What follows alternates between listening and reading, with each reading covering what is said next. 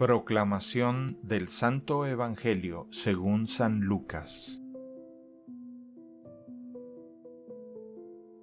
Cuando ya se acercaba el tiempo en que tenía que salir de este mundo, Jesús tomó la firme determinación de emprender el viaje a Jerusalén.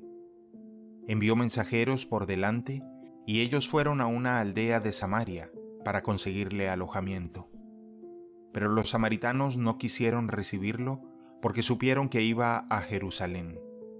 Ante esta negativa, sus discípulos Santiago y Juan le dijeron, Señor, ¿quieres que hagamos bajar fuego del cielo para que acabe con ellos?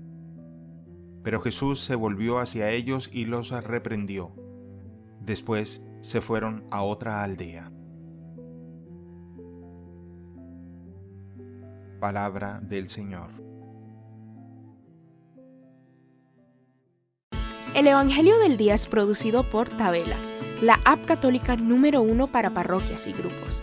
Para escuchar este episodio y mucho más contenido devocional católico, descarga la aplicación Tabela, disponible gratis en el Google Play Store o la Apple App Store.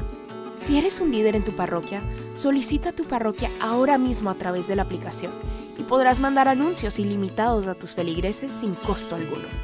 Que Dios te bendiga.